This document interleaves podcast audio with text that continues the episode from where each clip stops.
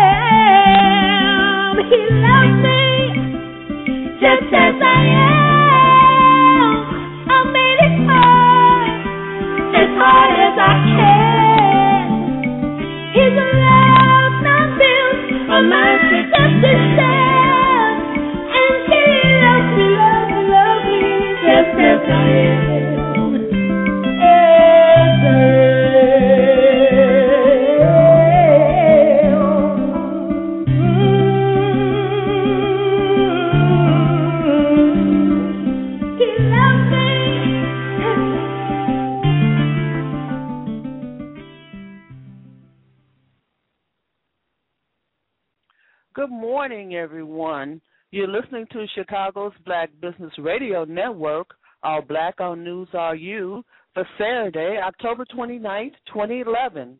This new internet based broadcast is designed to service the African American community in Chicago and surrounding areas. Today's segment is Book Talk with Dr. Constance D. Shabazz. We hope that you join us monthly as we reach out to authors around the country with discussions about their books and the industry. Dr. Shabazz is the co-owner of Books Ink. bookstore in Chicago and has been in the book selling business for over 30 years. So this is definitely the place that you want to be if you are a lover of books. I'm Sonja Cassandra Perdue, founder of Chicago's Black Business Network, executive producer of Chicago's Black Business Radio Network, author of Black America Asking Ourselves the Tough Questions, Book 1 2010. At the opening, you were listening to He Loves Me from the International Women of Reggae. I am falling in love with that song. This is Book Talk. Our call in number is 347 326 9477. 347 326 9477. Let's welcome our host to the show. Good morning, Dr. Shabazz. How are you?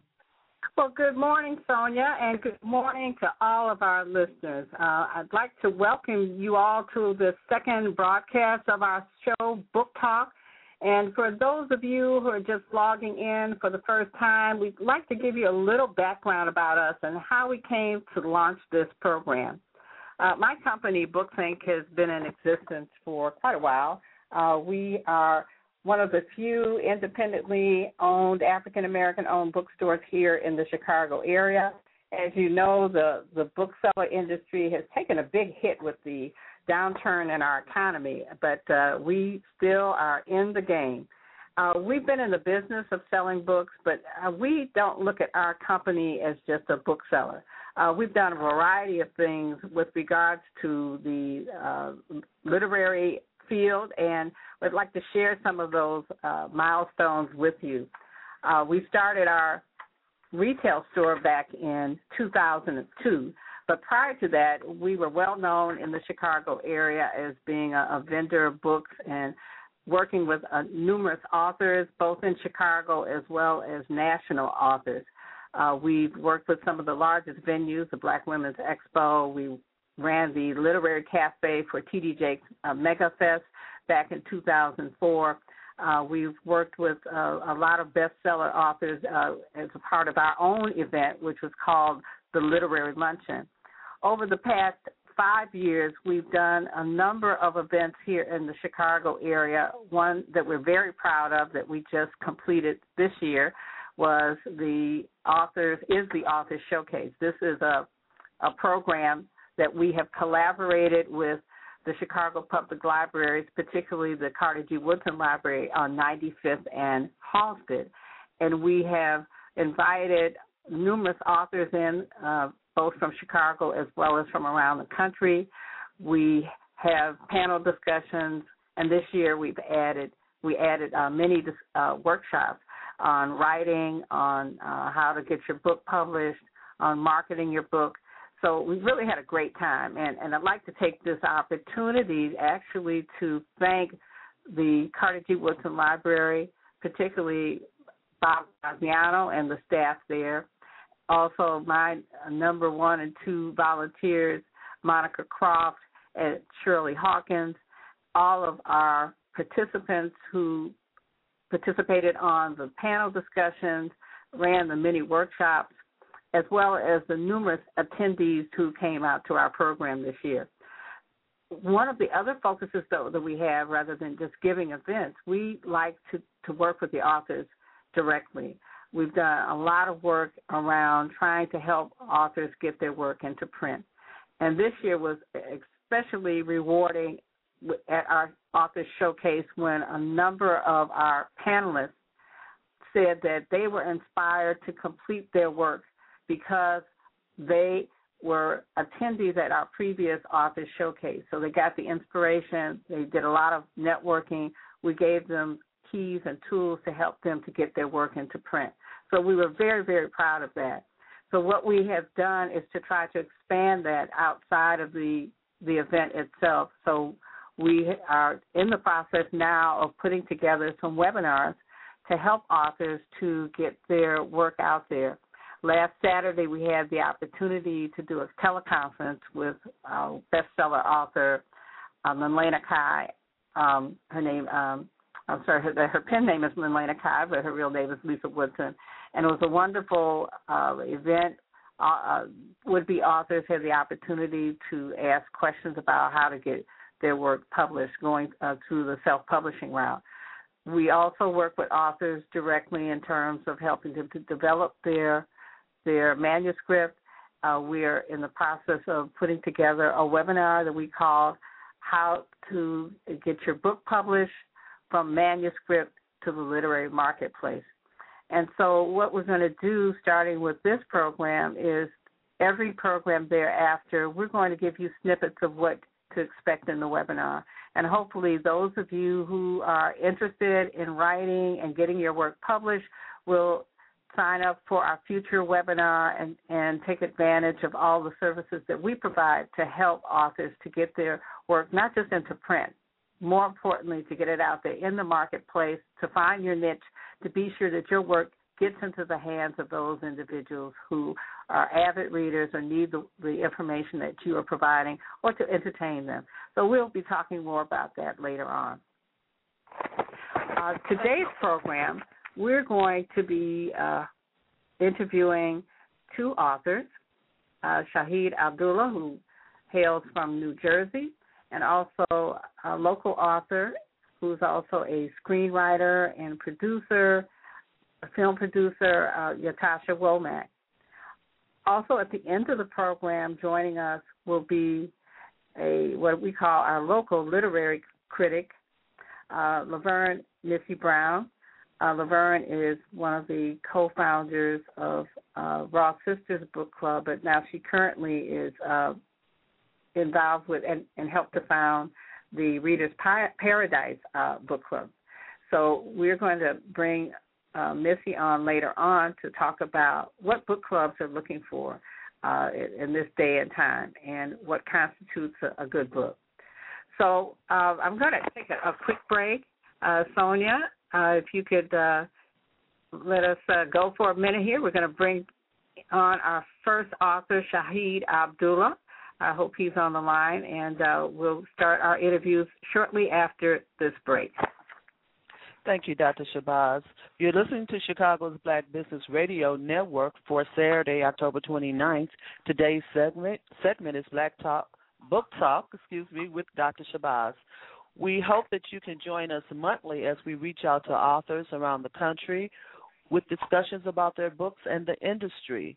Our call-in number is 347 326 9477.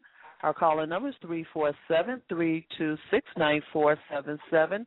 We'll be back with Dr. Shabazz and her first guest right after this break. Thank you.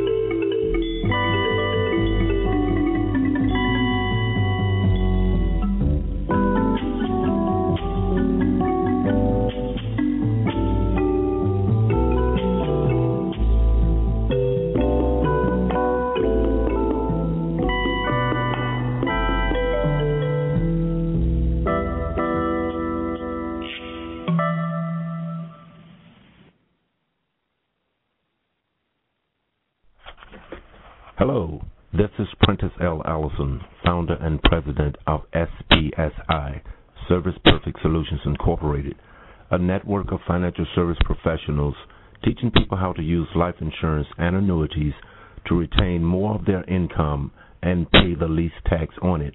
Our toll free number is 877 902 9048. We are proud to have serviced more than 500 clients, national and international, from ages 0 to 99 for the past 30 years. My tip to you today is if you are a business owner with at least one employee, including yourself, it would behoove you to get business life insurance. Why? Thank you for asking. Seven points I want to leave with you. Your premiums are tax deductible. Your policy bills cash tax deferred. Your cash reserve inside the policy is yours to use tax free. The policy will replace your income if death occur prematurely. The company will pay the premiums if you become disabled. The policy will return all premiums to you when you retire. Last but not least, make sure your agent is well experienced in business life insurance. Stay tuned for more tips on how to use life insurance and annuities to help yourself today and protect your family and business tomorrow. This is Prentice L. Allison, President of SPSI. Toll free number is 877 902 9048. I wish you well, and to God be the glory. Just a little bit about who we are. Chicago's Black Business Network is a grassroots business to business service designed to assist the individual business owner in his or her efforts to reach the next level of service and growth in the marketplace. It is our goal to provide a platform for businesses to connect across the city and the country. This is where you create relationships that are designed to take your business to the next level of success. Chicago's Black Business Network is growing. We now have 800 plus members, and it is our mission to plant the seeds and provide the tools for growth to each of our members. Visit us today, www.chicagos, that's Chicago with an S, Chicago's Black Business Network.com. Join us today and touch the world. I'm Sonja Cassandra Perdue, founder. We're the soul of Chicago, WJPC. Welcome back. You are listening to Chicago's Black Business Radio Network, All Black, All News, All You, for Saturday, October 29th, 2011. Today's segment is Book Talk with Dr. Constance Shabazz. Dr. Shabazz is the co owner of Books Ink. in Chicago and has been in the book selling business for over 30 years. Books Ink. Bookstore is one of the few African American owned bookstores in the Chicagoland area, located at 1835 West 103rd Street in Chicago. That's right across from the Metro train stop at 103rd Street. Visit Books Ink. online at booksinkonline.com. You may also contact them at 773 330 4115. 773 330 4115. I'm Sonja Cassandra Perdue, founder of Chicago's Black Business Network and author of Black America, Asking Ourselves the Tough Questions, Book One 2010, and Constance, co host for this show. Let's welcome our host back to the show. Welcome back, Constance. Yes, thank you, thank you, uh, uh, Sonja. I just want to uh, just check in and find out uh, if our first author is on. Yes, ma'am. Uh, he's in our uh, imaginary green room and waiting for you. Okay, great, great. Okay. Uh, well, our first author uh, I just met recently. Uh, he's published a book entitled Success is Automatic. Uh, he hails from um, the New Jersey area. He is also the CEO and co founder of the New Breed Generation. Uh, so we'd like to welcome to our show uh, Shahid Abdullah. Good morning, Constance, and good morning, host, and uh, good morning, listeners. Uh, are you able to pick me up clearly because I'm actually on the speakerphone? Can you hear me? Yes, we can hear you loud and clear. So, assalamu alaikum to you, brother. Salam. Um, I'm very flattered to um, be asked to be part and participate in your program uh, and introducing, well, not actually introducing because it's been out about a year now, but perpetuating the idea that I, ideas I have in the book about success is automatic. Um, well, I tell you what, uh, Brother Shahid, before we get into the book, could you tell us a little bit about your organization, the the New Breed Generation Incorporated? The New Breed Generation is a is a company that I developed in nineteen in two thousand two, uh, dealing with um, development of manufacturing of clothes. So I had noticed that the manufacturing industry uh, had moved out of the states and was seized. So what we started to do here, develop a manufacturing company, and I designing clothes. I actually got into designing uh, based on one of the principles in my book. Uh, I took up designing clothes and made a, a new design. It's a, a different uh, we've listened to in the past. I mean, seeing in the past. Um, it's western and east. It has a pocket on the front and a pocket uh, common denominator between the African American people and our experience. And it also has the Western cut to give you that um, uh, look that African Americans like to be stylish. It's very stylish and code. Um, so, Brother Shahid, yeah, you are starting to break up. Is there any way that you could change, um, uh, maybe disconnect the, the uh, Yes. Is this better? Speakerphone. Is yes, that better? Thank you. Yes. Um, so basically, that's how uh, the new breed generation got started.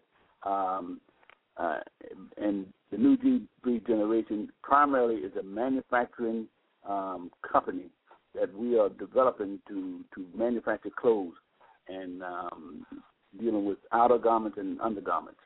Uh, this is um, not a pet project of mine. It really is I think it's needed um, in the African American community, especially in America, but especially in the African American community. But as I said before, a New Breed Generation actually came about from the basic principles in my book.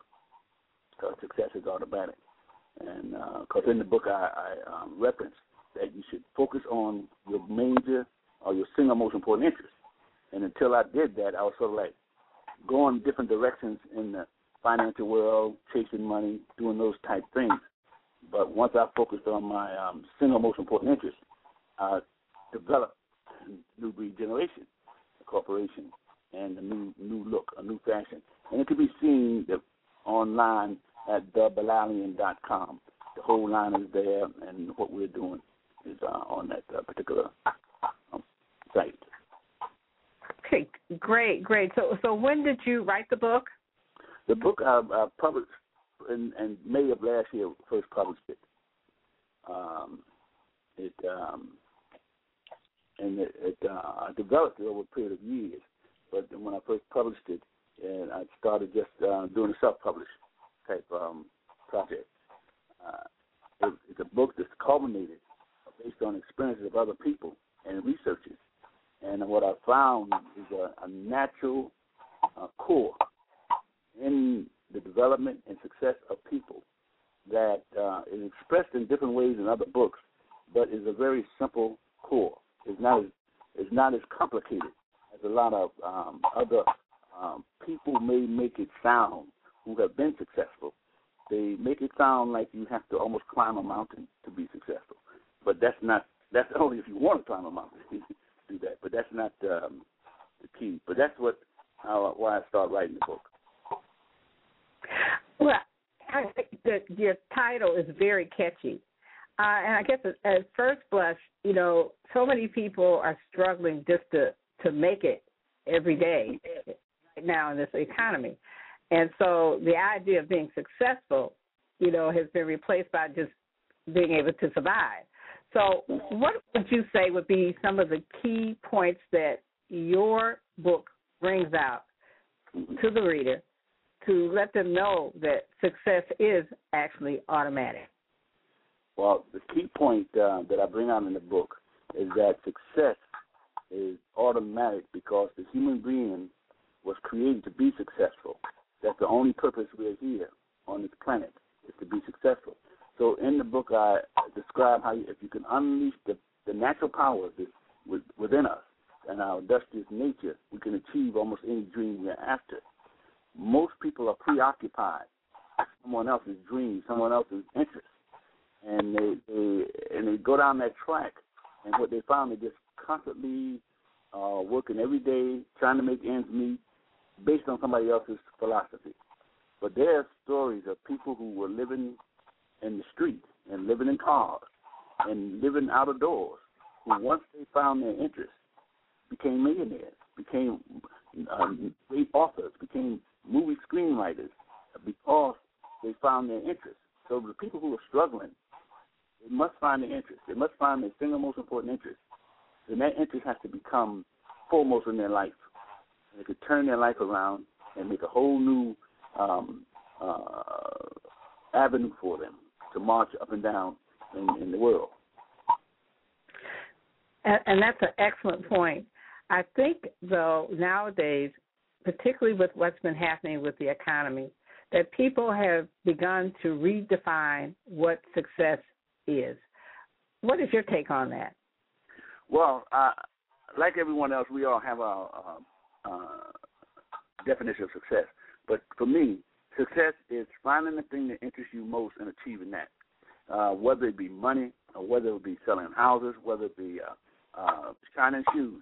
Everyone has to look at what is going to constitute the most important aspects of their life.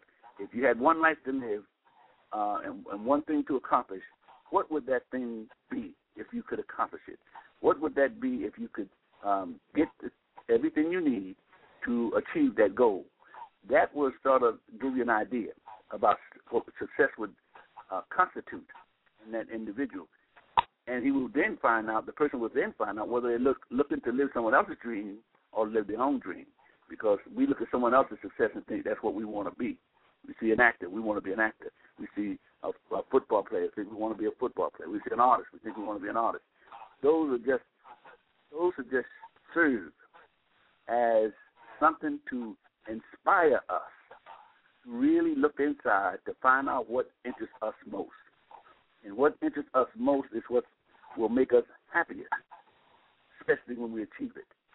And that to me is success. Achieving that which will make you happiest, would, would, would, would bring you um, pleasure, bring you satisfaction, bring you those things that will cause you to say, if I only live this, I have lived everything.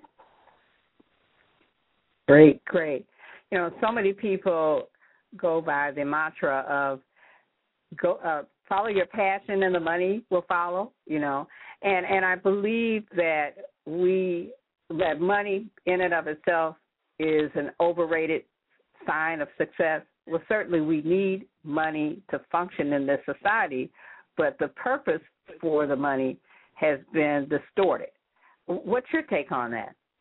Uh, basically, money uh, is used like a carrot, Uh, a carrot that dangles in front of a, a mule or a donkey to keep him moving. You know the old saying how they put a carrot up in front of them and they and they follow the carrot. Actually, they're not they're carrying a load for somebody else. They're not benefiting from the load they carry, but they're trying to reach the carry the carrot so they can carry the load. That's the way money is used, and the concept of money is used now. People use money as a hook to get you to buy their product or get you to buy their idea or to get you to buy whatever they whatever they're trying to sell. They say you can get rich by doing this, and so people um, are hooked by that. So and and those who advertise uh, know that money uh, works like that because we all need money. Money is only a currency. We can just understand that money is a currency to help uh, the flow of goods and services. If we could just get that idea, that's all money is used for. And then if we could look at what in the world, what in this whole creation is good for me, not money, but good for me, good what I want to do. Do I want to be a singer? Do I want to be a writer? Do I want to be someone who helps children or someone who would help uh, elderly people? You have to find those things and not let money be the, the focal point. Although most people, when they follow their dreams and follow their ambition, chances are they end up with a lot of money. That, that, that I found in my research. There's many people who focus on their interests end up money like uh, Schwartz, who who um, got uh, Starbucks. He, he he followed his interest. He wasn't after money. He was really after because he loved, loved coffee, and he Mhm. was after his interest. Then Oprah Winfrey, we know the story of Oprah Winfrey. She um she was always uh, and her mother said she remember when she was a little girl talking to with a corn cob in her hand, talking to crows on the on the fence. So it's um it's the interest that's more important. Money seems to be uh it comes like a ma- magnet to those who are successful. Success don't come because of money. Money comes because of success. Mm. Right. That, that's wonderful. And also, you know, I think the reason why people who are who have success, you know, are motivated and become successful, they attract money because I truly believe that God identifies those vehicles through which He can manifest His goodness. So, not that everyone who achieves success and is able to acquire large sums of money does the best by it. We know that there are a lot of greedy people out here. Okay, we know about this whole uproar about Wall Street, but we know that there are also a lot of good people to whom God mm-hmm. has blessed the ability to acquire money because He knows that these are the individuals who can use it. They- They are good stewards of it. hmm Yeah, I, I think that um, there's a misunderstanding about people with money. That um, there's a big misunderstanding about people with money are greedy. Uh, people with money are selfish. People with money uh, don't like to help others. That, that I find that not to be true. I find that the people with the, the the most amount of money are the most helpful in the society. They Mhm. they tend to give back a lot. They tend to give back their time, their money. They seem to be grateful for their achievements. Um, but the, the the the idea that money and, and, and evil and money and, and, and, and selfishness and money go go hand in hand is not true. If a person is selfish, he's gonna be selfish if he's poor or rich. If a person is is is greedy, he's gonna be greedy if he's poor or rich. It doesn't make any difference. He, he's allowing a particular appetite to govern his life, and it's not money. It's his appetite to uh, to gobble, his appetite to gobble up things, his appetite to control. That, is the appetite that they're following. So if they get a lot of money, quite naturally they're going to be greedy and go want more. If they get, they can go be selfish. There are selfish people out there with money, but the majority of them, I find, are good people, are good-hearted people, are people who who do things you never know they're doing it. But if you, if you look deep under who uh, who helped uh, young people over in the south side of Chicago to get something, or some people in Los Angeles get something, you look deep under that, you'll find it's a very rich person that has established that to try to help people to get off the off the ground floor. Wonderful, wonderful. Well, well, let's go back a minute to your book. How have you used your book to promote your business? Uh, just uh, the way I explained pretty much, because my book is, is come come from my my business actually come from me following the principles of my book. So the the the, the book itself is uh, promoted by the fact that I came up with a business, and uh, and the business is promoted by the fact that I came up with the, with the with the business, um, and the business is based on those principles, and and and people tend to uh, gravitate to the two ideas, so they go hand in hand, uh, and a lot of times no matter of function, I usually have both. I usually describe my clothes, be able to send people to the places where they can purchase them, or I may even have some on site at the time, and uh, and my books, and do book signing and things of that nature. Now, do you do workshops? Workshops, yes. Do workshops. and yes, I'm asking. Do you use the book uh, as, as part of uh, workshops that you do? Absolutely, the book is part of the workshop because the the workshops that I do are based on success. Um, all of them are not called successes automatic, but based on the principle. Uh, my workshop is a little deeper um, uh, because it deals with not only that a person can be successful, it deals with the nature of success and how it, why it works. You see, a lot of times um, we don't know there's a physical apparatus about the human being that's in our biological nature that causes success. And I deal with that in the workshops. I, I, break down how um, the brain itself is made with a portion of it to react to the physical things around it and and keep stored in it everything that happens in a human being's life, and that storage acts as a trigger to trigger the behavior of the human being. And the more positive things we get in that area, it, actually the area is called a hippocampus. If we get in that area uh, where the memory is stored, the permanent memory is stored, we can build positive thoughts, positive ideas, and it's those positive thoughts and ideas that will act as fuel to surge us forward and and and being successful. So I go through those in the workshop and, and show how each thing is broken down and how we and then we do some projects. We do a couple of uh, uh, work worksheets to show how we develop our single most important interests. And uh, the workshops are uh, either the, the, the shortest is about three hours. Uh, they can go um, up to um, uh, you know like two parts of the day, but like morning and afternoon. But um, the the workshops are a little more extensive and they they uh, cover a little more ground, and they they also receive some of the information, and they get a success kit uh, that I give all the, the people who attend the workshop, and and then they can also purchase the book, and any I also have some other books that I have out coming out too, and um, they can purchase those too. Great, great. Well, for our listeners, uh, please share with us how they would get in contact with you, first of all, to, to purchase your book, and just to uh, follow up with questions or inquiries that they have, perhaps uh, about your workshops. Uh, just give us that contact information. Okay, the, the the the website is called the Golden Tree. Is the Golden Tree dot com. That's the website for the book. Um, you can reach me at the website too. You can reach me directly with my with this um, number here is nine zero oh eight two nine six two five five eight. That's my direct uh, cell number. You can get me at that number almost any time if you have any questions. And you can reach me at my direct email address. That's Shahid, S H A H I D, underscore, Abdullah, A B D U L L A H, 2000, at yahoo dot com and I'll get back to them. They can purchase uh, my new books will be on the that website too. Um, they could purchase uh, the books, and, and it, also the book is going to be an ebook too for those who like to purchase ebooks. It should be by next week. It should be in the ebook form. Okay, and is that the only place where they can purchase your book? Uh, some of the stores um, have them. Uh, I'm not at any of the major stores. I haven't put it in any of the major stores. It's just at the, some of the bookstores like in Philadelphia and, and some of the other areas.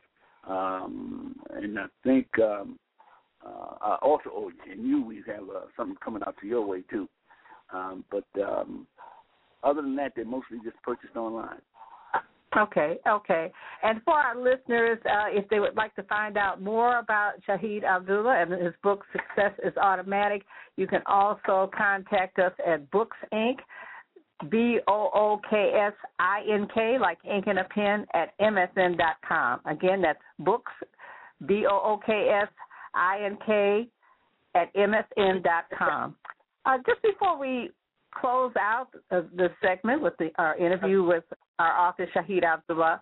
Uh, Shahid, I would like you to tell us how have you been using the electronic media to promote your book, be it uh, email, e-blast, uh, Twitter, Facebook. What have you been using to get the word out there about Success is Automatic?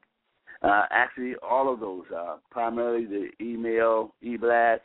Um, I'm putting uh, together a large campaign now on the, um, Facebook, Twitter, and um, like I said, they, uh, we're finding that uh, there's a great call for ebooks. So we're doing that. That should be up by next week, and that's going when that's up, and then all of the other media, the electronic media, will notify everyone through the electronic media um, about those. The electronic media has been very, very successful. That's where most of the sales are coming through uh, uh, through the email, that type of operation. Great, great. Well, as we close out, are there any final words that you would like to leave with our listeners today? Uh, yes, I would like to just um, leave with the listeners and to just to uh, let them know that uh, their success is within them. You you don't have to go far. You don't have to dive under the ocean. You don't have to walk on hot coals. You don't have to jump in the mountain. Just start looking at yourself and be grateful for what you've been blessed with, and find out what is your single most important interest, regardless of what anyone else is doing. Find that out and get as much positive information as you can about everything. The more positive you think, the better chance you'll be successful. Thank you. Great, great. And we want to thank you again for joining us on this show. The information you imparted was invaluable. So thank you so much again uh, and uh, much success because we know that you have the keys. You understand that success is truly automatic. Thank you again and uh, assalamu alaikum. Walaikum assalam, and thank you and, and thank the host and your listening audience. All right. Thank you again. Well, I'm going to turn it over to Sonja for a quick break, and then we'll be back shortly. You're listening to Book Talk for October 29th, 2011. Our host is Dr. Constance Shabazz, owner of Books Ink. here in Chicago. Dr. Shabazz, before we go to break, we want to talk about one of the projects we're working on, which is the Author Showcase, a special section coming up in the South Street Journal newspaper. You did talk uh, with the author about how we market our business. I just like to say that this uh, is a new section. I looked around Chicago and I didn't see this offered uh, on the south side of Chicago where we showcase our authors, Dr. Shabazz, and we talked about this and we gave the, the we handed out the uh, flyers at the author showcase on the first and the fifteenth.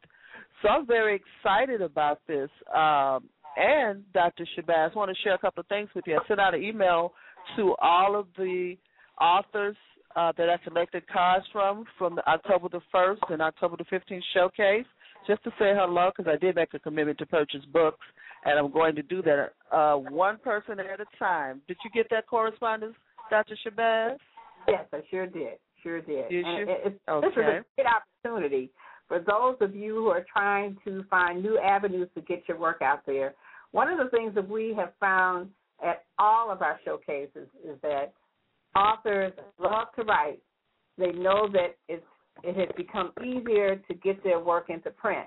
But the hardest part is once they get their work into print, they tend to get a little lost in the valley, so to speak, and don't realize that the next step, the most crucial step, is to have an effective marketing program.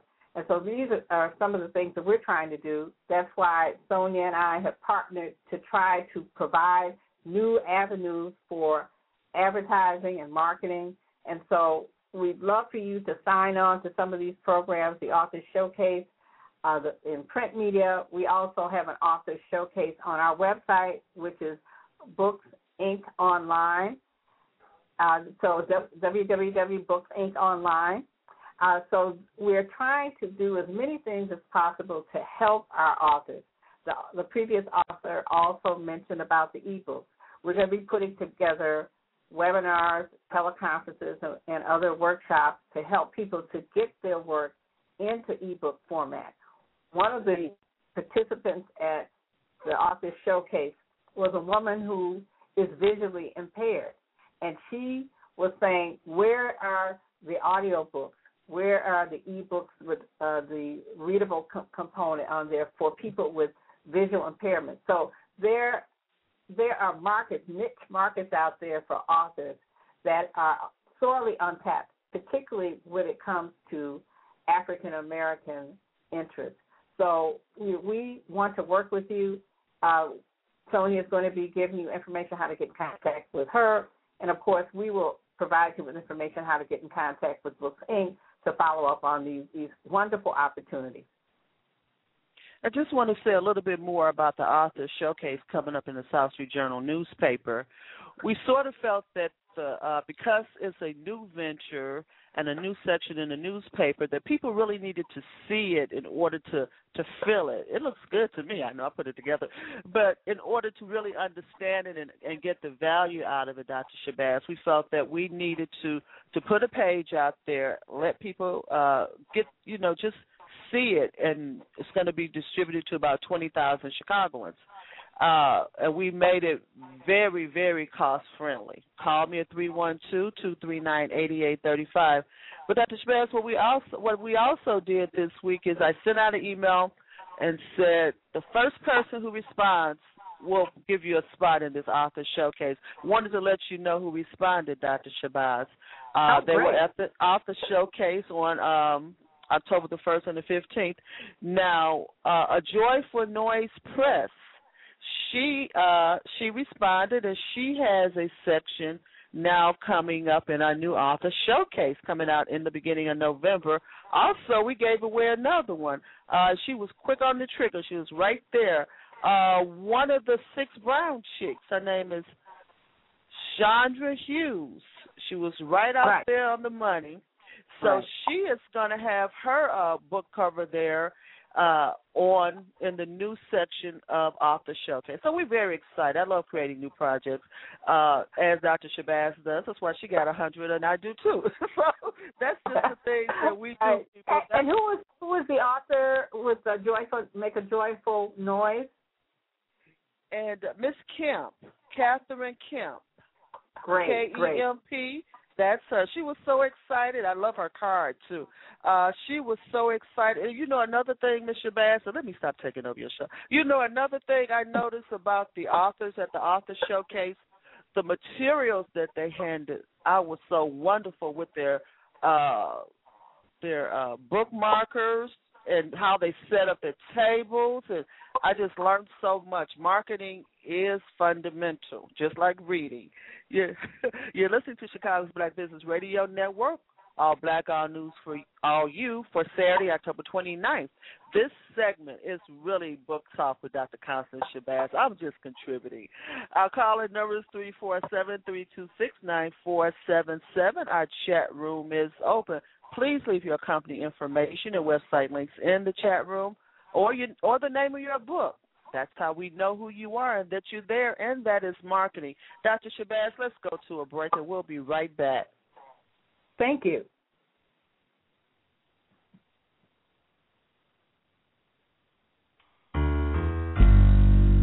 Black love. What is black love? Simple yet elusive, totally not exclusive question of the many who have sought it, but know not what it ought to be and seek more. Black love. Deceptive black love looking at them fine asses through rose colored glasses, put mommy through the paces, take her many places she ain't never been before.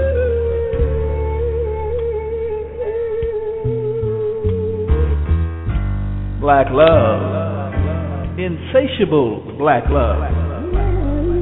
Checking out the new man in the flat upstairs and trying not to seem rude or crude, yet pursuing your desires and showing interest.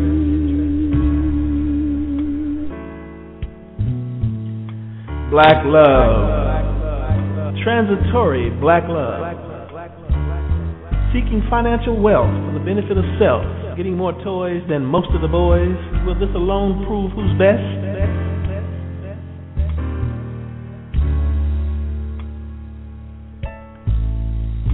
Black love.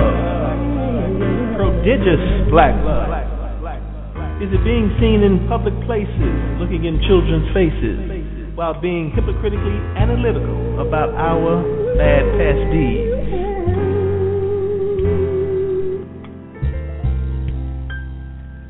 Black love. Sincere black love. What does it truly mean? It's a thing we somehow seem to constantly abuse, blatantly misuse to satisfy our own selfish needs.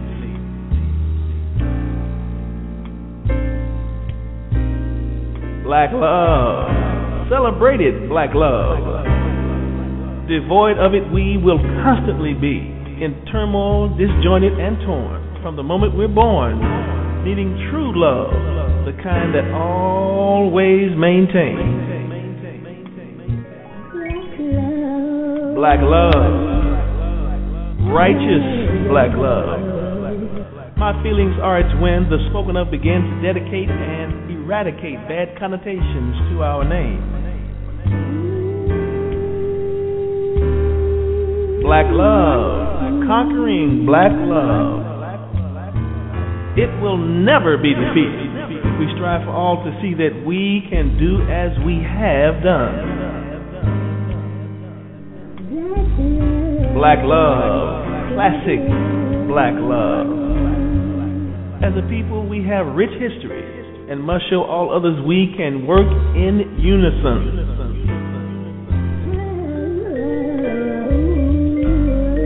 Black love, transcendent black love. Immersed in the splendor of it, we rehash, rehearse, have then achieve that elusively persuasive thing we seek. So, if it's black love, that true black love we seek and want the meaning of, it's not elusive or unavailable. There is no big mystique, you see, it's really quite obtainable. We simply have to look inside of that we're all quite able. Loving who lives within, in the search for true black love.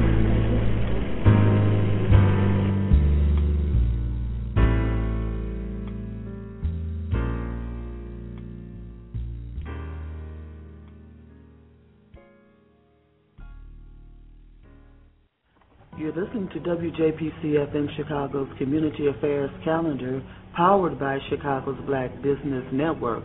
I'm Sonja Cassandra Perdue, founder of Chicago's Black Business Network. Join us today and touch the world. The UAPA says that if we buy black, we can erase unemployment. The United American Progress Association asks that you save your receipts from each of the black owned businesses where you shopped in the past month and bring them every fourth Monday to the United American Progress Association meeting at 1716 West 79th Street at 7 p.m. Once again, the meetings will be held at 1715 West 79th Street in Chicago at 7 p.m. each fourth Monday. For more information, call 773 952 8829. That's 773 952 8829. We're the soul of Chicago. WJPC. We're back, and you're listening to Chicago's Black Business Radio Network, All Black, All News, All You, for Saturday, October 29th. Today's segment is Book Talk with Dr. Constance Shabazz. Dr. Shabazz is the co owner of Books Ink., bookstore in Chicago, and has been in the book selling business for more than 30 years. Let's welcome our host back to the show. Welcome back, Dr. Shabazz. Thank you so much, Sonja. I'm having a great time with this show. Uh, I'm learning so much, and I hope that our listeners are doing the same. Uh, but before we get to our next interview, uh, we would like to make a couple of brief announcements.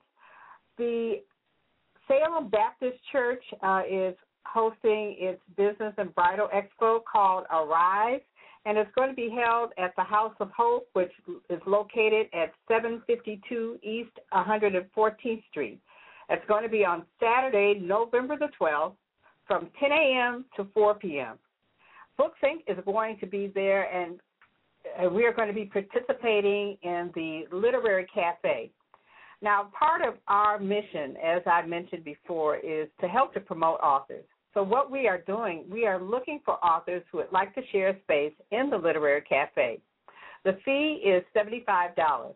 And for that fee, you will, in addition to having the space there, Books Ink is going to be doing some aggressive advertising and marketing. We have an extensive e blast list, and we will be trying to get the word out about you and your work.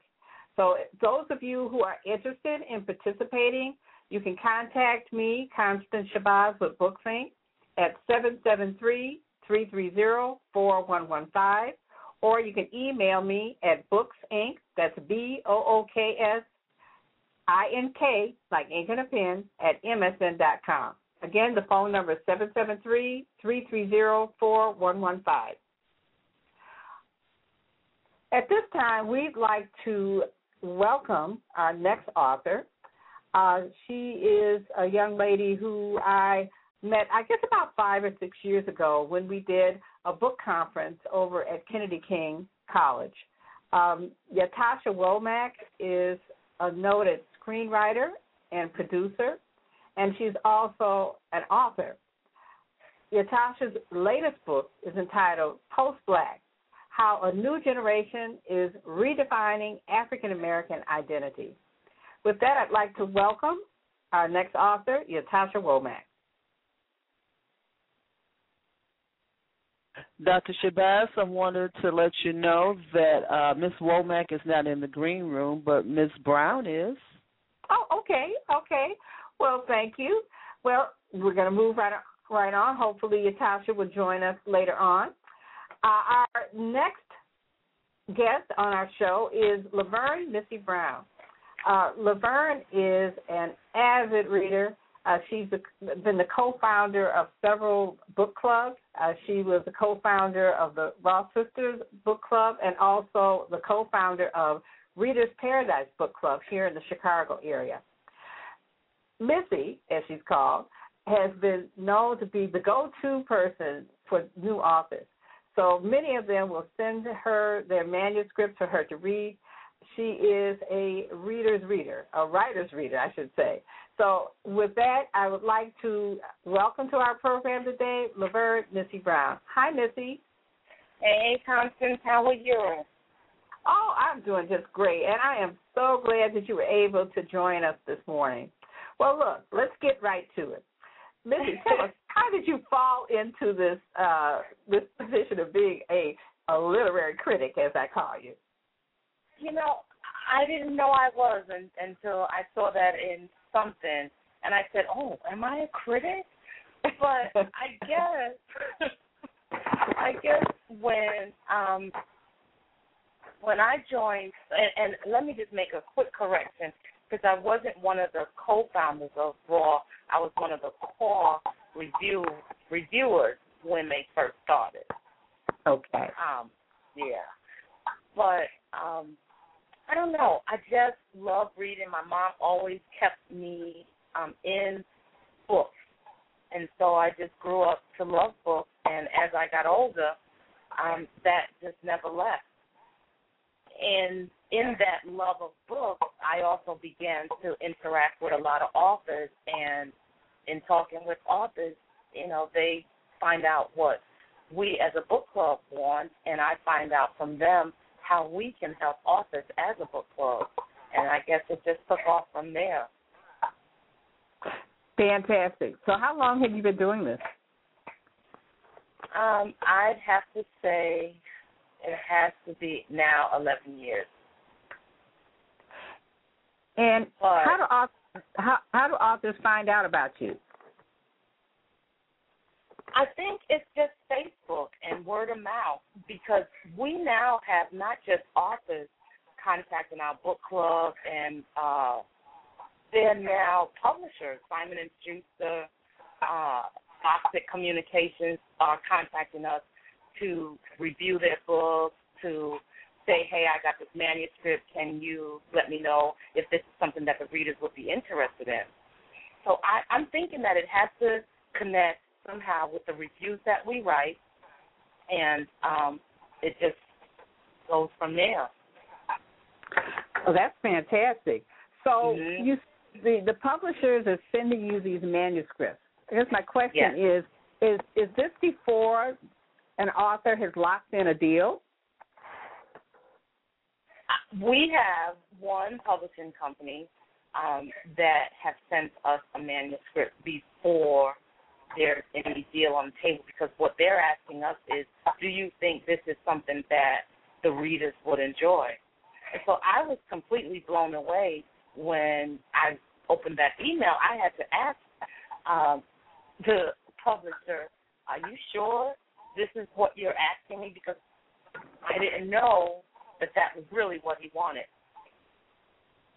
I thought he really wanted me to review to just review the manuscript, but he wanted me to tell him if this would be a good fit for their company. Wow. Now this is very Yeah. revealing, you know, because it, I think it, it lets our listeners know that, you know, these are the kinds of processes that these publishers are going through. And it could be a life and death issue. You know what I'm saying? Yes. Mm-hmm. So I, I think people need to be very aware about, you know, what the quality of their manuscript needs to be. But, you know, I'm not going to steal your thunder. So, hey, let's get to it. What are you Mhm. looking, what are clubs looking for when they review a book?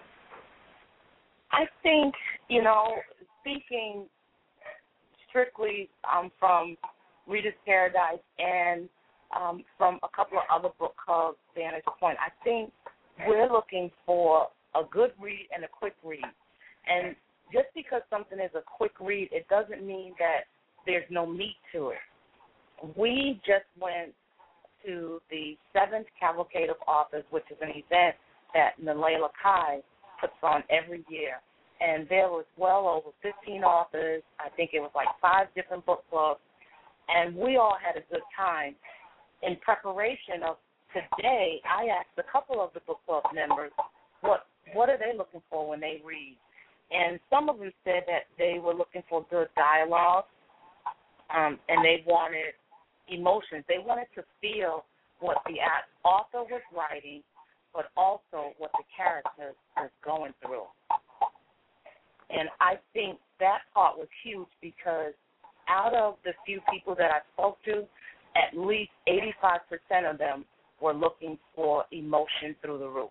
They needed to feel the author's words and the character's um, feeling in their issue. Hmm. And that's a good point. That's a good point. Yeah. So now, are you limited though in terms of the types of books that you review, the genre? No, not at all. But our book club focus is self-published authors and trying to get their voice out there and the, their book in the hands of someone who may not uh, normally pick up a book by that author. However, with that said, we're now rethinking memoirs because we're finding, and I don't want to offend or upset anyone, but we're finding that a lot of times memoirs are writ- written almost like a I got to get this off like a vent. I, I got to tell someone. And the quality of the writing in that memoir, it's almost as if someone is sitting down having a conversation with you. The grammar is not up to par. There's just a lot of issues that we're finding with memoirs. Hmm. Okay, and I, and I'm to talking about that because actually that's something that we talk about in our, our webinar and presentation on how to get your, your book published, manuscript mm-hmm. to literary marketplace. So we're going to actually give a snippet of that before we end our show today, but this is a, a wonderful segue to that. Oh, Okay. so, Zach, I have a question. If I was a new author, okay, and say I have completed my manuscript, what would be the process that I would to go through with your book club to have it reviewed? Walk us through those steps. Um, since at this point we only have a MySpace webpage, and a lot of people, um, they seem to have hesitation with MySpace. Um, they can email us directly at Reader's Paradise for the number four, the letter U, at yahoo.com. And then they would just say that they have either a PDF or a um, ebook manuscript, however they have it formatted that they would like for us to read and review. At this time, it's just two reviewers that we have, and so our turnaround time is about five to eight weeks. Um, and we review from January through October. November and December, I'm actually closing out the book club, getting it ready for 2012. Okay. Um, so and that's you have it. well, so you have the book club, but then you also Mhm. have people who are specifically doing reviewing in the book club. Correct. Yeah, Oh. we have the review team, which is also members of the book club. Not to Okay. say that you have to be a member of the book club to be a part of the review team, but it just works better that way for us because then the loyalty um, and the dedication I've found is a little bit better coming from the book club members as opposed to someone who just wants to review. Okay, okay. So if I was a new author and I submitted this to you, is is it all comers or do you select those manuscripts that you're- you're going to read? when an author reaches out to us in an email, I do one of two things. I'll either go on Amazon or on their website just to get a feel for the book to see if it's something that we want to read um, and um, something we would enjoy reading. Now, that doesn't mean that every book that we've read, reviewed, it was something that we enjoyed, but our book club um, the nucleus of our book club is the Lord. And so many books that are filled with a lot of curse words, um, we may not accept those. Okay, I can Almost- understand. Yeah, almost every we've never turned down a book, and we've been in existence since 2006. Great, great. Oh, yeah, So you know, so but what if, I, like I said, I'm a new author and all I have really is, is a manuscript, so it's not on Amazon or it's not Okay. on web or anything like that. so then you and I would have a conversation about the synopsis of the book. Um, hmm and then you know sometimes you can tell from a conversation with someone their vibe something about them and it'll just say okay yeah let's go ahead and read this book and i actually just did that with an author and i was so glad that i read her manuscript um her name is uh laura johnson and she wrote a book titled where would i be and it was an excellent read i, I thought as I was reading it that any woman who has gone through domestic violence should really pick up this book. And part of that book was the author's life. But it was well written and it was just a good read. So yeah, in our conversation, I would just talk with the author a little bit just to find out if that book is something that we would choose or that manuscript is something that we would choose to um, review.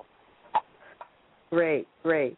So okay, so you you've accepted my book or my Mhm. manuscript and you've read it.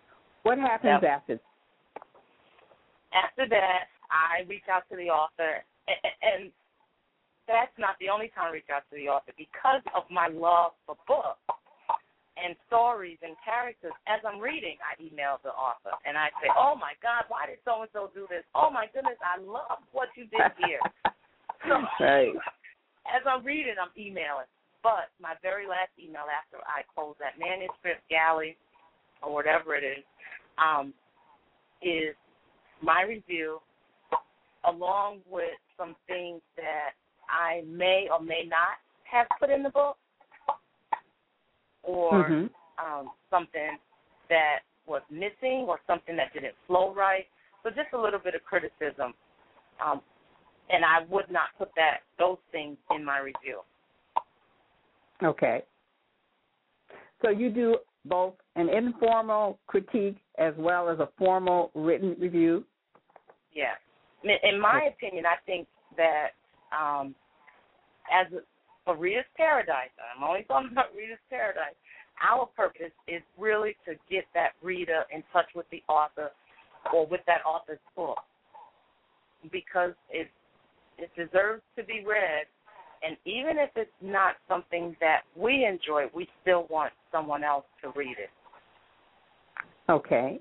Okay, but we're going to touch on that a little more. Um, okay, so you've given me the feedback. Okay, let's say that I want to get my book picked up by a major publishing house. How can I use your critique to achieve that goal? Hmm.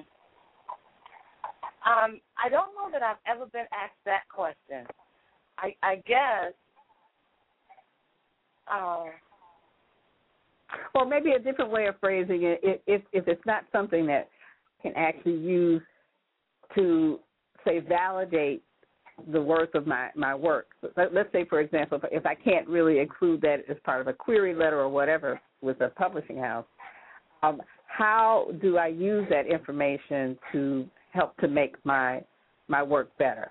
What happens? What what what happens in the the uh, engagement that you have with an author who who has asked you to critique their work?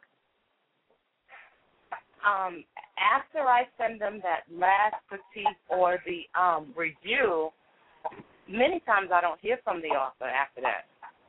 Hmm, that's interesting. yeah. yeah. Uh, just uh, what, what was her name? Um, oh, I can't think of this author's name right now, but just recently I had an author who emailed us back and said, um, my, cause she was looking for someone to pick up her book.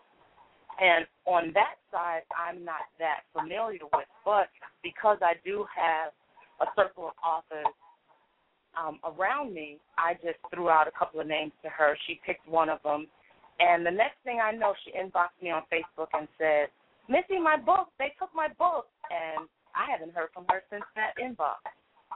Hmm. Yeah. Great. So I just Great. I just gave her a name and she ran with it, and it Oh, paid well- off for her. Fantastic. Fantastic. Mhm. So, um, back to this whole thing about you said you want to be sure that their work gets out there to the readers. What is Yeah. it that you do to help to achieve that goal for the author? Um, on our Facebook page as well as our MySpace page, we um, recycle books that uh, we feel would be of interest of readers, especially self-published authors' books. Then we also do some e-blasts uh, quarterly of the books that we've read. Um, every book that I review, I put that review on Goodreads, Amazon, Facebook, as well as our blog on MySpace. Great. Yeah, and as I meet authors, um, if I know that they're doing something, uh, I will then take what they put on their Facebook page and share it on my Facebook page so that if there's a reader that's connected with Reader's Paradise but not connected with that author, they still get to see that information. Great, great.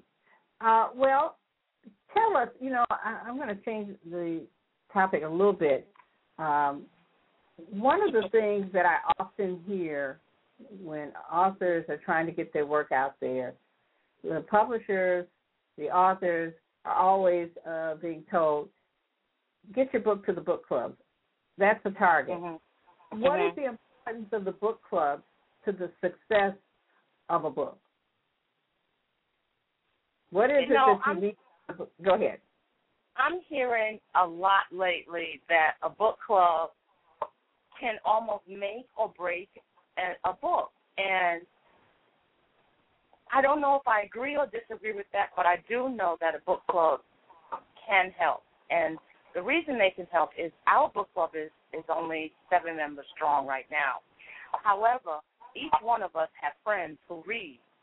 And it's almost like that commercial and so on and so on and so on.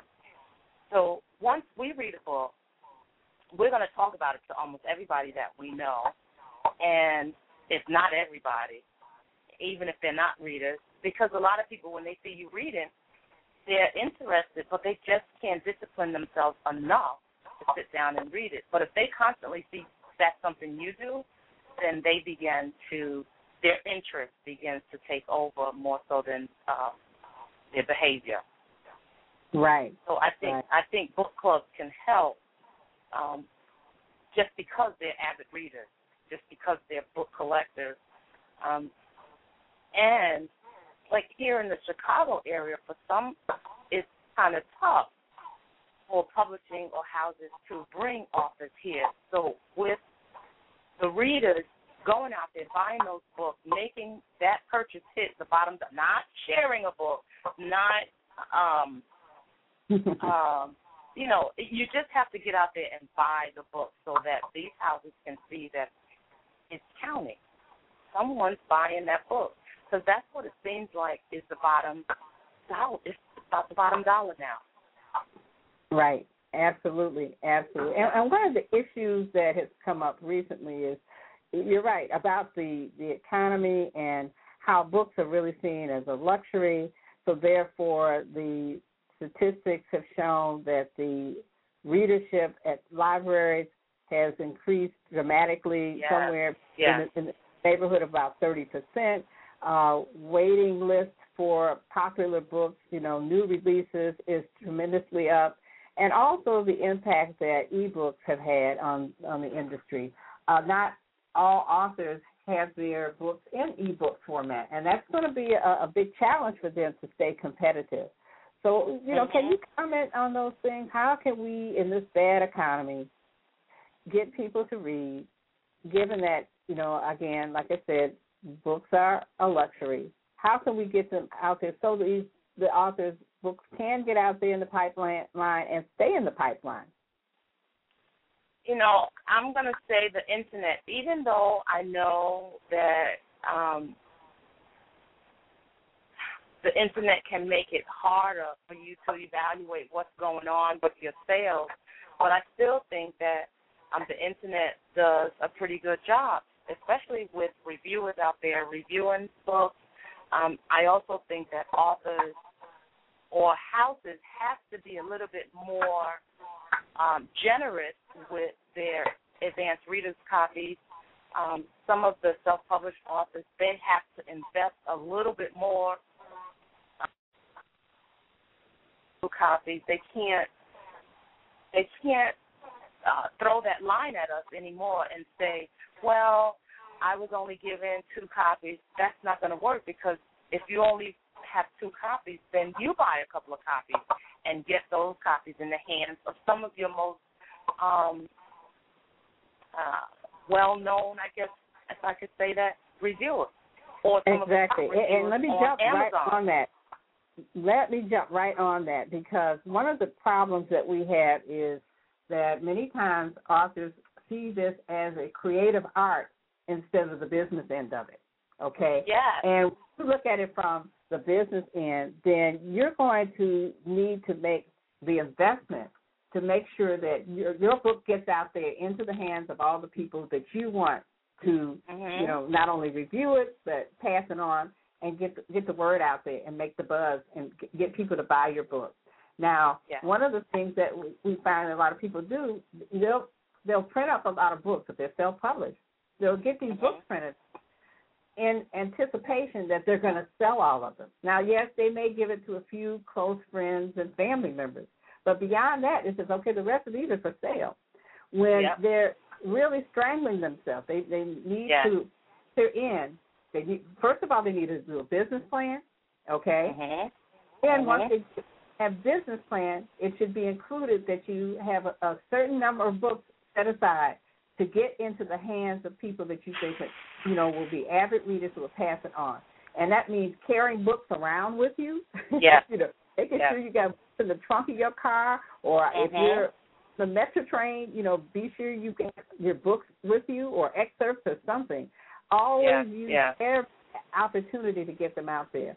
And speaking Absolutely. of a, a non-conventional things, There's a guy, uh, Gary Norman. I'm not sure if you know Gary. He he wrote a book. His first book was called Pink October, and a couple of years ago, I remember running into Gary and you know was driving a nice car and everything. And I said, Gary, how, how's your book going? He said, fine. He said, I he said I work the the beauty salons.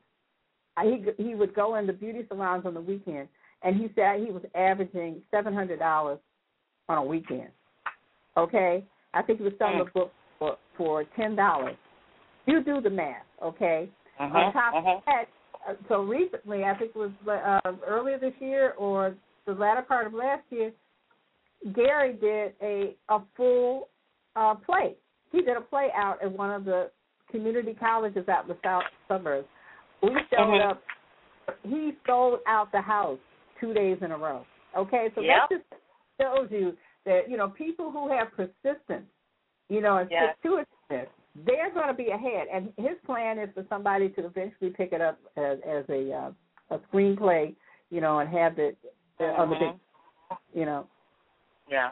As a result of his tenacity, I can almost guarantee you that when people constantly see him and hear him, they will say, "Let me see what this brother is talking about," and they'll go out and buy his book, whether they have not read any of his work before.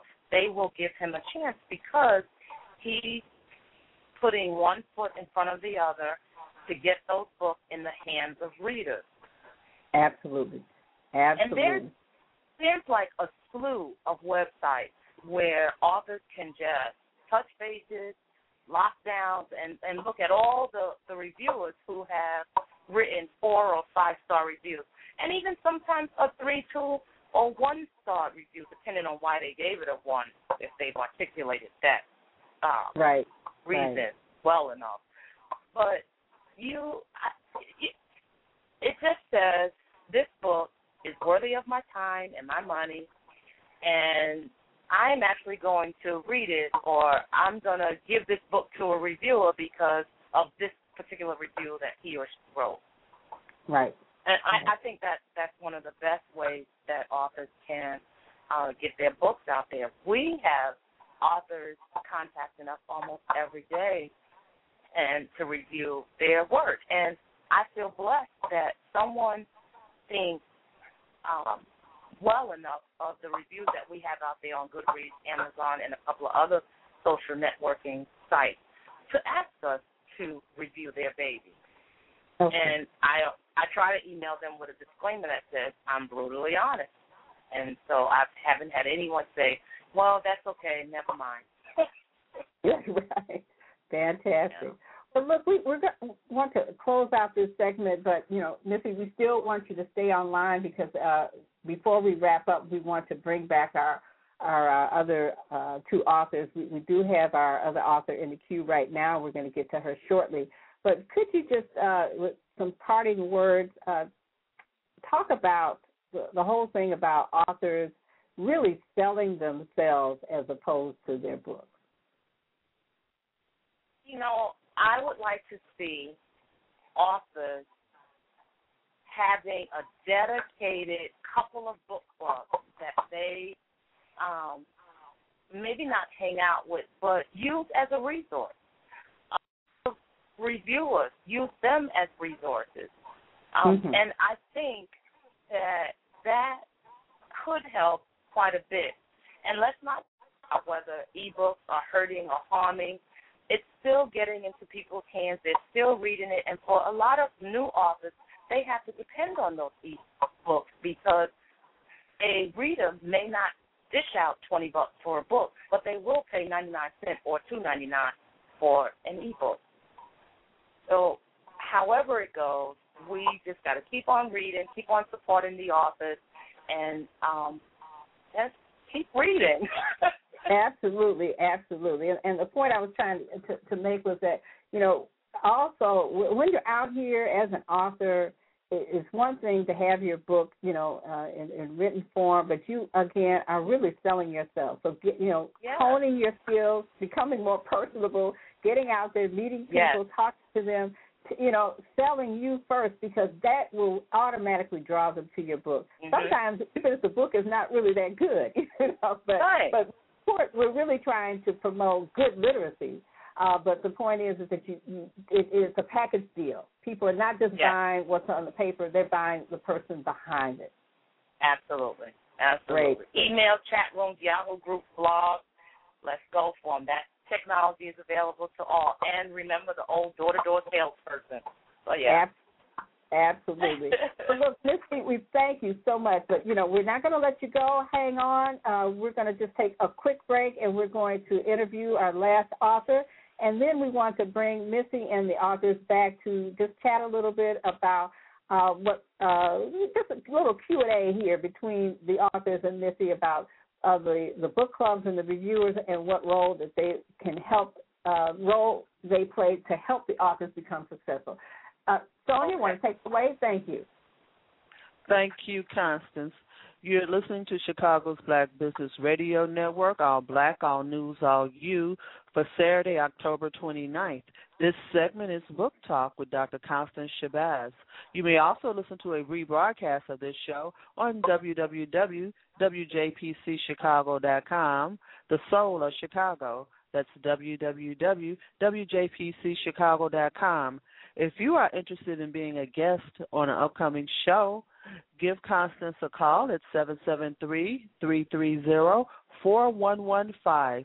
We'll be right back with more book talk after this break.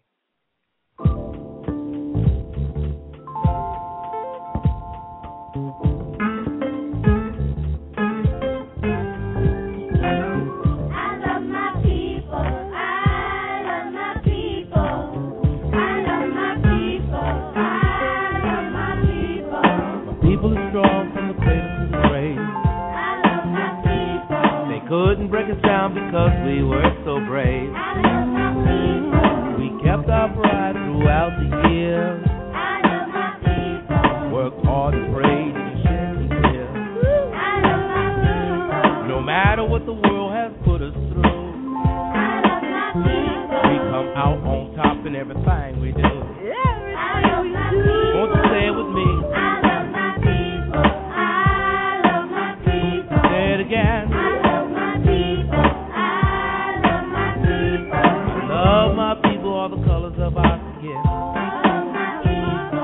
All work together, we know that we can win. I love the way we walk. I love the way we talk. I love the way we sing. I'm blessed because I know one thing. I'ma love my people and there is no doubt we're gonna be alright. Here's what I'm talking about. Oh,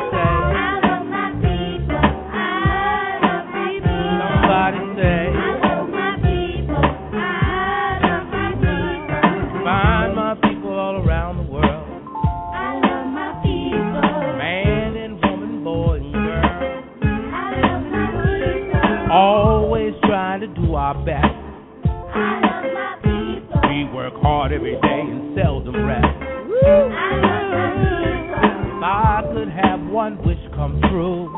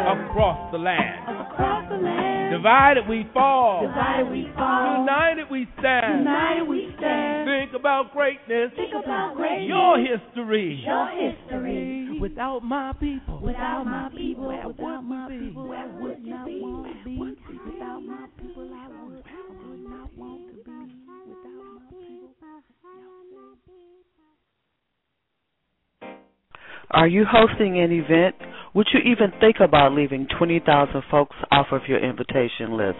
Well, stop what you're doing because you don't want to miss sending out an invitation to the 20,000 Chicagoland residents who read South Street Journal's new entertainment and dining section. Now, would you? The South Street Journal has been serving the Southside community for more than 17 years and has a loyal and expanding readership base. So, whether you are hosting an event or cater to those who have events, you truly want to be in the next issue of the South Street Journal, call 312-239-8835 to place your ad now. This media package includes a web page with clickable links to all advertisers in the entertainment and dining section of the South Street Journal. Success is just a phone call away. Call 312-239-8835 to place your ad today. 312-239-8835.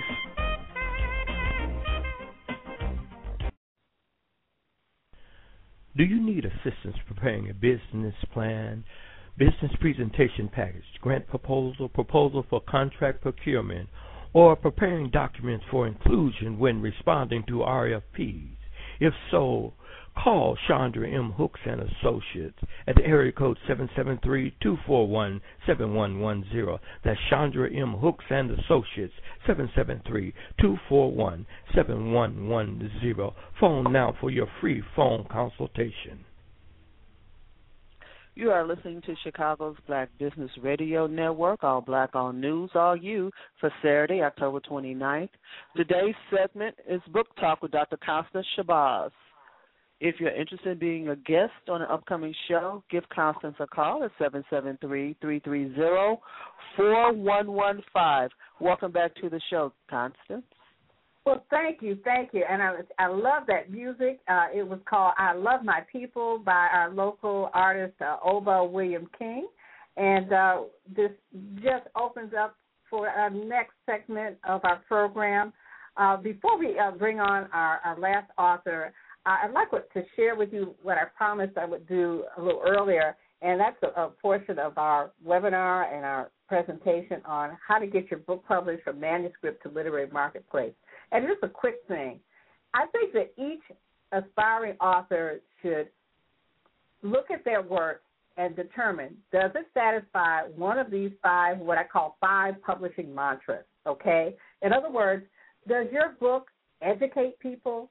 Is it going to enlighten people? Is it somehow going to enhance them?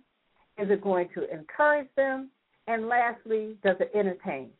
Now, if you're writing a family memoir, and really the only people who are really interested in that story are your family members or close friends, perhaps you should rethink whether or not you want to commercially publish this book because there's a big difference between the passion of writing and the business of publishing. So, again, when you look at what you're writing, determine whether it meets one of those five things. Again, I said to educate, enlighten, enhance, encourage, or entertain others outside of your immediate circle or sphere. And if it does, then that is the time to consider making that next step to publishing and becoming a published author and going into the business of being a published author. Thank you so much, and we're going to move on to our next segment. Uh, as I mentioned earlier, our next author that is coming on, I, I met her several years ago. She is a gifted screenwriter, has actually done several independent films. Uh, she is a producer, and also she's an author. Her latest book, uh, which is entitled Post Black, uh, is has become a commercial success. And so, with that, I'd like to bring on Ytasha Womack. Good morning, Ytasha. Good morning, Constance. How are you? Oh, I'm doing fantastic, and it's so wonderful to have you here on this program. So let's get right into it. Tell our readers what your your book is actually about. Sure. Post Black: How a New Generation is Redefining African American Identity is a project that takes a look at the diversity among the culture, but specifically eugenics and black groups. And I really like um, different aspects of the community that we don't always have conversations about, but are these aspects of the community are helping to shift uh, just black identity in the 21st century at large. So I talked about your growing uh, professional group, um, your younger professionals. I talk about people who are um, black immigrants. I talk about the multicultural, multiracial identity, um, which also falls under the black umbrella. And I talk about people of other spiritual beliefs, neo-feminism, etc. Okay, Ytasha, can I? Ytasha, one more. Are you on speaker? If you're on uh, speaker, no, you I'm need not. to. Okay. Sorry no, about that. You, okay, can you hear me okay? Much better. Thank you. And could you start back at the beginning? I hate to do that to you, but. oh, yeah, no problem. Uh, the book is a project that's about the diversity in the Generation X, Generation Y uh, populations, and really takes a look at shifting uh, Black identity in the 21st century at large. I talk about what I at one point said were communities within the culture that weren't always associated largely with Black identity. Um, your Black immigrant populations, your multicultural identity, your uh, in some cases neo-feminism, your GLBT community, uh, your professionals, and not that these are new groups per se, but they are groups with growing numbers and that are helping to really redefine what we call black in the United States. And um, I also mentioned people of other spiritual beliefs who are, black as well. And the book really just takes a look at some of these aspects. Um, I talk about artists who aren't hip hop per se, but are also in the Gen X and Y group. So there's topics for conversation, but it's really just a, a great framework to look at what uh, look at how black culture is uh, shifting in many ways, and just what are some of these identities that we hold on to so dearly, um, and how they're transforming today. Well, could you tell us uh, what influenced you to to write a write this book on this topic? Well, it was interesting. I had written for you know a number of publications, and many of which targeted the African American community, and I found myself having conversations with, in some cases, people who worked with more traditional organizations. Um, that when I would bring up, say, the uh, I, let's say I talked about people of other spiritual beliefs, or if I talked about uh, your your black immigrant population, sometimes I would have these conversations where people would say, "Oh well, you know, they act as if these were kind of marginal groups that didn't play a large role in the culture, and maybe therefore didn't really need to be discussed when you're talking about policies or even issues to to write about in uh, Black America. And um, sometimes these conversations were, were generational. Um, there might be talks where I would speak to someone who might be a boomer, and you know, of course, the assumption is, oh, where are all the young progressive black people? You know, that they talk as if everyone under 45 was in a gang, and so at some point, I just started to feel as if there was a divide in perception between some of the changes that were taking place and some of the people who were really leading the dialogue on what black identity uh, was at the time. And so it's really interesting. I came up with this idea before Barack Obama announced his presidency, but Mm-hmm. ultimately um, got my book deal and started writing it about the time when he announced it and then finished it by the time he won. So it was a fun period to be exploring identity. And, and you know, I, I've read uh, your book, and I was uh, quite amused. You know, being a baby boomer myself, uh, some of the stereotypical ideas that uh, you know we have about what is black. I mean, how, what was the take home for you in terms of you know how we define ourselves as black people? Well, it's it's interesting. Uh, uh, people take their identity very seriously. So um, there's you know there's a lot of general assumptions about experiences that you've had if you're a Black American.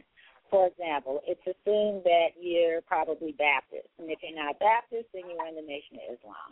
Uh, it's assumed that you have very close ties to Southern American culture, which, depending on where you are and who you are, you may or you may not. Uh, it's assumed that either you have the urban experience or meaning that you grew up in a, a, a all black neighborhood that could fall under the banner of being the hood, or you were in a kind of a southern southern uh what some people might call ghetto experience. Uh it's assumed that your your ties are purely working class. You know, it's assumed that I mean, it's just a host of assumptions. It's even from you know the way you dress, the things you ate when you grew up. I mean, um, right, some right. Things are relevant. Some of them are not. And you know, of course, people are looking for shared experiences. There's nothing wrong with that. But it, Mm-hmm. it does become a little isolating when, if you haven't had these experiences, now people are saying, "Oh, well, then you're not really black." Um, Right. or your experience somehow doesn't typify the black experience, which depending, you know, you might not be reflective of the entire black experience in the United States. But then again, who is? Um, Mhm. And then also, I think a lot of the conversation really was very American centric. Uh, meaning it wasn't really, you know, the definitions of black, say, beyond the U.S. borders weren't really uh, put into play with, with some of these just assumptions. And it, it's just it's interesting because you know black in many ways we talk about it as a cultural identity, but it's a political one as well. So Oh, when something like whether you grew up in the you know all black neighborhood um, is, and you say you did not, then it's as if okay you're not engaged in the political identity of what it means to be black, and obviously that's anything but true. Exactly. Exactly. Well, I, well, you touched on something I'd like you to speak on more. I mean, has this um, this perspective that we have, or narrow-mindedness, I, I should say, has that uh, impacted us negatively politically? negatively politically. You know, I think for many people it has, and for many people it has not.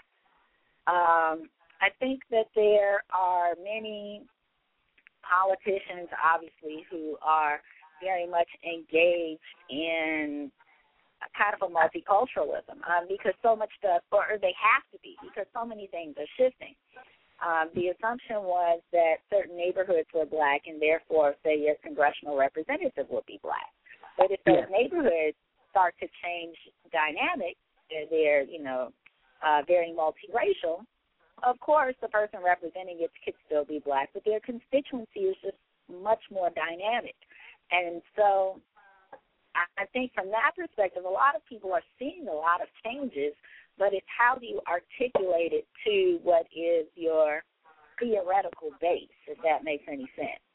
Yeah. Uh, people see the changes, but you know, especially at the top, but they don't know how to have the conversation uh, because it it requires just kind of a shift in thinking, and sometimes Mhm. a shift in our perceptions of what we call solidarity. Um, for for us to kind of address some of these issues, you know, deeply um, you can't just resolve, you know, the issue with a, a cool saying and, and get everyone galvanized. And I think you you see these shifts when you look at um, churches, for example. You know, the assumption was at one point if you want to reach uh, Black Americans, you do organizing in the church. Well, everyone's not affiliated with the church. Exactly. Um, so just the role of the church has changed, and, and and not in terms of you know a lot of the good work that they do, but when you're looking at it as this this central piece of Black American life as an institution that someone is tied to. Um, mm. That changes things. When you look at uh, just the kinds of work that people do and how it takes them beyond communities. You know, a lot of businesses that you have now, you can have black owned businesses that aren't necessarily in black neighborhoods and don't necessarily have largely black consumers. Right. Which, you know, is fine, but when someone says black business, that's not the the language that's always used. Mm-hmm. Um, mm-hmm. uh, you know, that's not the association. As a result, what other kind of policies or or not just policies, but people who call themselves advocates or even someone who's trying to start their own business could be very limited in scope because they're they're thinking about having, you know, one kind of audience or I have to be based in one place or if I'm not, you know, I'm somehow selling out. Um, right. Yeah, I think it, it in some ways complicates the issues, but we forget that uh, one of the benefits of the civil rights movement is that people have more opportunities. And it's really about embracing those opportunities. And sometimes I wonder if there's a reluctance to embrace some of these opportunities because it takes so many people out of their comfort zone. Exactly, exactly. I mean, for many years, African Americans were in silos. I mean, that's what the ghettos were. I mean, so we operated within there, and so it was them versus us. But once, uh, you know, we quote unquote realized the dream of Dr. King, where uh, we could travel about and intermingle with other races, that certainly there was going to be a sharing and exchange, and to a certain degree, some assimilation, cross assimilation. We've certainly seen that in the culture, you know. So I guess right. my my other question is uh, whether or not uh, there is still truly a quote unquote black agenda. Yeah, it's such an interesting question. I don't have a well, black being a political identity. Of course, there is a black agenda, and the black agenda is the you know wouldn't be distinctly different from the Latino agenda or the Asian agenda if you're talking about just here in the United States, which is full access and equal access for everyone. I mean, that's the American agenda, right? Yeah. Um, that is the, the equal protections offered uh, by our Constitution. So that's really what our fight was about to be able to have the same rights that were afforded to other people also afforded to us. In that respect, you know, um, educational opportunities available for everyone, uh, economic empowerment, or people being able to change their lives using the resources here in the country at uh, will, I think is something that has not changed and it's been the goal for the past 200 or so years. Right. now, right, right. So I get a little confused sometimes when people talk about, um, you know, oh, what is the black agenda? I don't know if that's really changed, but obviously there's certain, you know, incredible progresses that have been made. Um, right. Are there some new kinds of goals? Well, if there are, then I would expect that there would be a, a, a team of people who represent a whole cross spectrum um, of individuals to kind of determine that. But at the same time, I think it gets a little complicated. Oh, definitely. It, it gets very complicated because there's no spokesperson for Black America. Mm.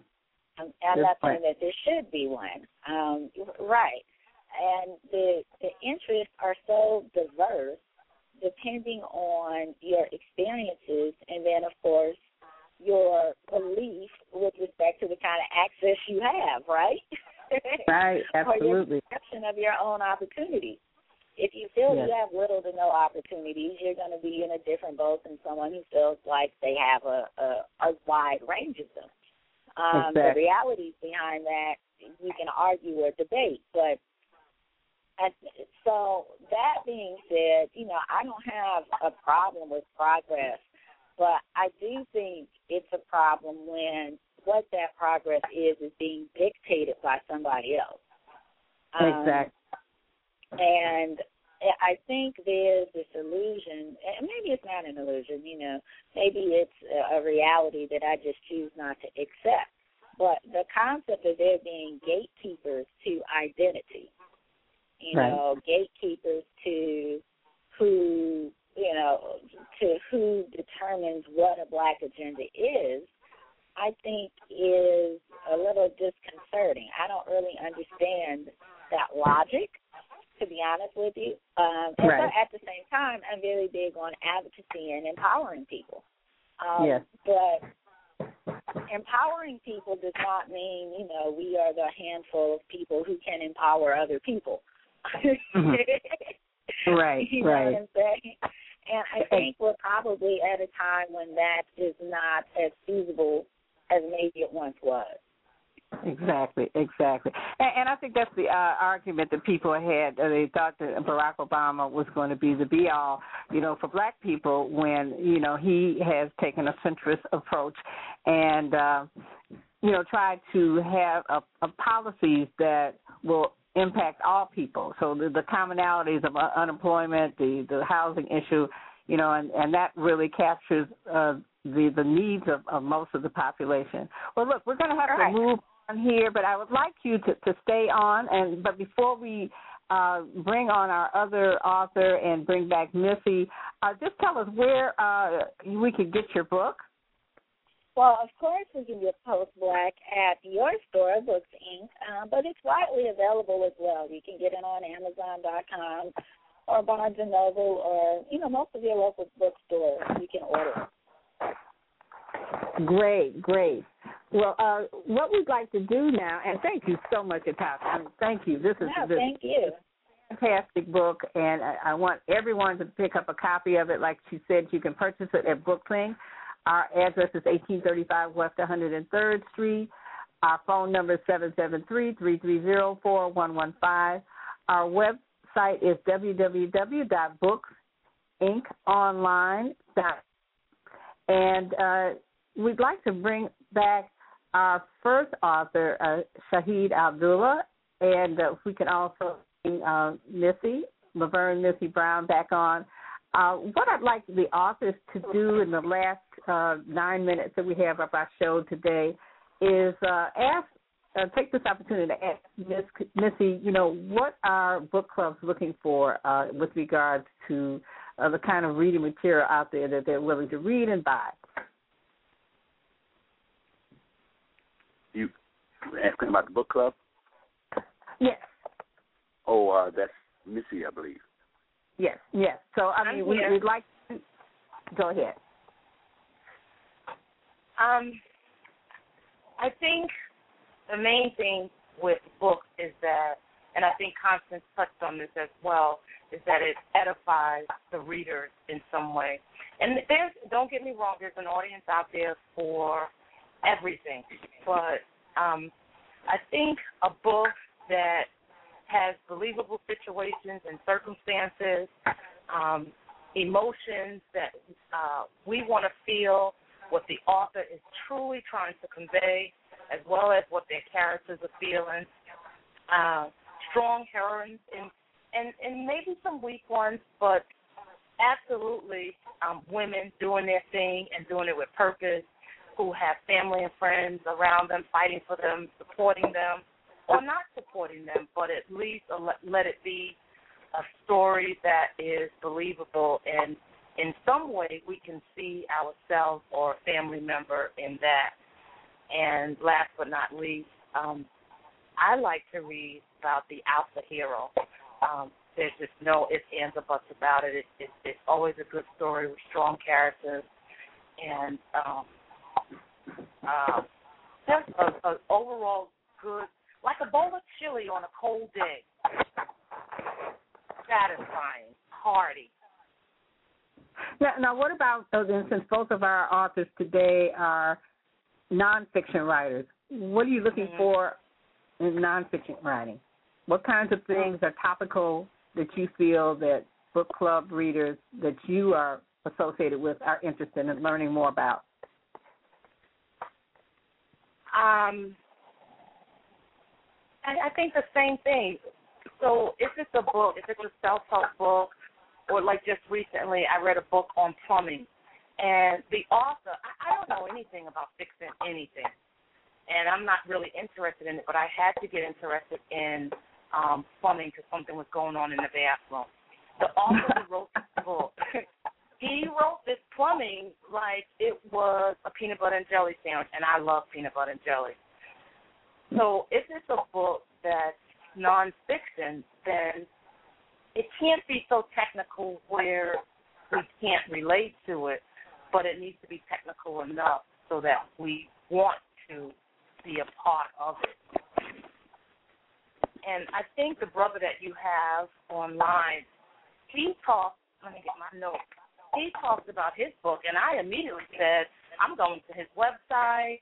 I want to see exactly what, um, let me get it, new breed organization is about. Um, Great. So I, I I really was interested in that, and so yeah, I think a lot of book clubs, um, as long as it's something that they can wrap their head around, I think they'll pick it up and read it, or suggest it as a read for their book club. Exactly. That's that's great, and, and I think you hit on the key word: relatable. Relatable. No matter what it is, whether it's fiction or nonfiction, you know, people need Right. to to resonate with them. Uh, well, any questions from our authors? Uh, I don't have a question, but I do have a comment. Is it Go all right to make a comment? Oh, my comment is that I'm very impressed, and uh, I want to thank you, uh, Constance, and your and the hostess. To, um, I'm impressed with the the what is out there in our community in terms of literally speaking, uh, because um, it, it makes me feel like the African American people really have a bright future. Because I think this is just the tip of the iceberg. I, I I think that um, this is uh, extraordinarily impressive to me uh, because it, um, it it it's sort of proven a, a point I, I, I sort of had myself that there's a a regenerationing or a resurging of the African American people that's going to take place in America as as soon as we get our footing. I think this is a a real good example of the footing this is being captured by some of the writers and some of the idea of the writing the writing clubs and the, and the, um and the author that you spoke of with the new generation. This is very impressive, very impressive. I, I feel very positive about our our, our future. Just listening Great. to the program. Great, great. Thank you so much. And Ytasha, any questions from you for for Missy? Uh, well, I, Missy, when are you going to have these folks at your at your thing? And, and by the way, Missy and her uh, at Reader's Paradise uh, did a, a book club meeting using Skype, so you know we don't have to fly people in anymore. Okay, so that would be right. a great opportunity. Yes. Yeah, That's you know, good. and that would be great. I was, I mean, I'm just so excited about all of the different synergy that's taking place, and I would love to, you know, just reach out to the the other guests that are online today because I just think it, it's great that so many people are doing great work. Fantastic, fantastic. Well, we're we're winding down our show. Uh, again, we want to thank uh, Shahid Abdullah, Ytasha Womack, Lavern, Missy Brown for joining us today on this program. Like I said, this was our, our, our second broadcast. I'm excited about this. For those of you who, who know me, I've been talking about doing a radio program for 10 years. And so, uh, you know, like they say, um, the, the opportunity had just had not presented itself. The opportunity came. I, I want to thank Sonja Cassandra Perdue, my producer, for allowing us this opportunity and helping to make this a great show. So we're looking forward to doing this again uh, next month around the same time. Our next broadcast is going to be on Saturday, November the 24th. Uh, that's during the Thanksgiving weekend, but I know many of you all will be at home kind of chilling it, as as they say. And so we want you to make sure that you uh, log on and call in. We want to hear from our, our guests next time. We want to, we're going to craft out some time to allow for our call-in guests to, to ask some questions. And so, uh, with that, I, I want to again thank each and every one of you for joining us today. Uh, again, my name is Constance Shabazz. I'm co-owner of Books Ink, and we're located at 1835 West 103rd Street in Chicago, Illinois. Our contact number is 773 330 4115. Our website is www.booksinkonline.com. And also, if you want to email us, we'd love to hear from you. We want to hear what you think about our program. We want your comments. For those authors who are interested in being on the program or book club members, we talked at our, our first time, we talked about having a virtual book club where we'll eventually have time carved out in our program to allow for book clubs to weigh in on on the hot reads that they they've been uh, reading, and so we'd love to have you on. Also, um, we want to remind you about the upcoming Arise Expo at the House of Hope, which is located at 752 East 114th Street. That'll be Saturday, November the 12th from 10 a.m. to 4 p.m. We're going to be in the Literary Cafe. If you're an author, if you are an author, or if you have some uh, literary related business, uh, we actually have people who are going to be doing some work around uh, helping authors to market their work. Just give us a call, 773-330-4115. We still have space available. Again, thank you to our authors and to Missy, our, our literary cl- critic, and uh, thank you, Sonja. And I'm signing off. This is Constance Shabazz with Book Talk.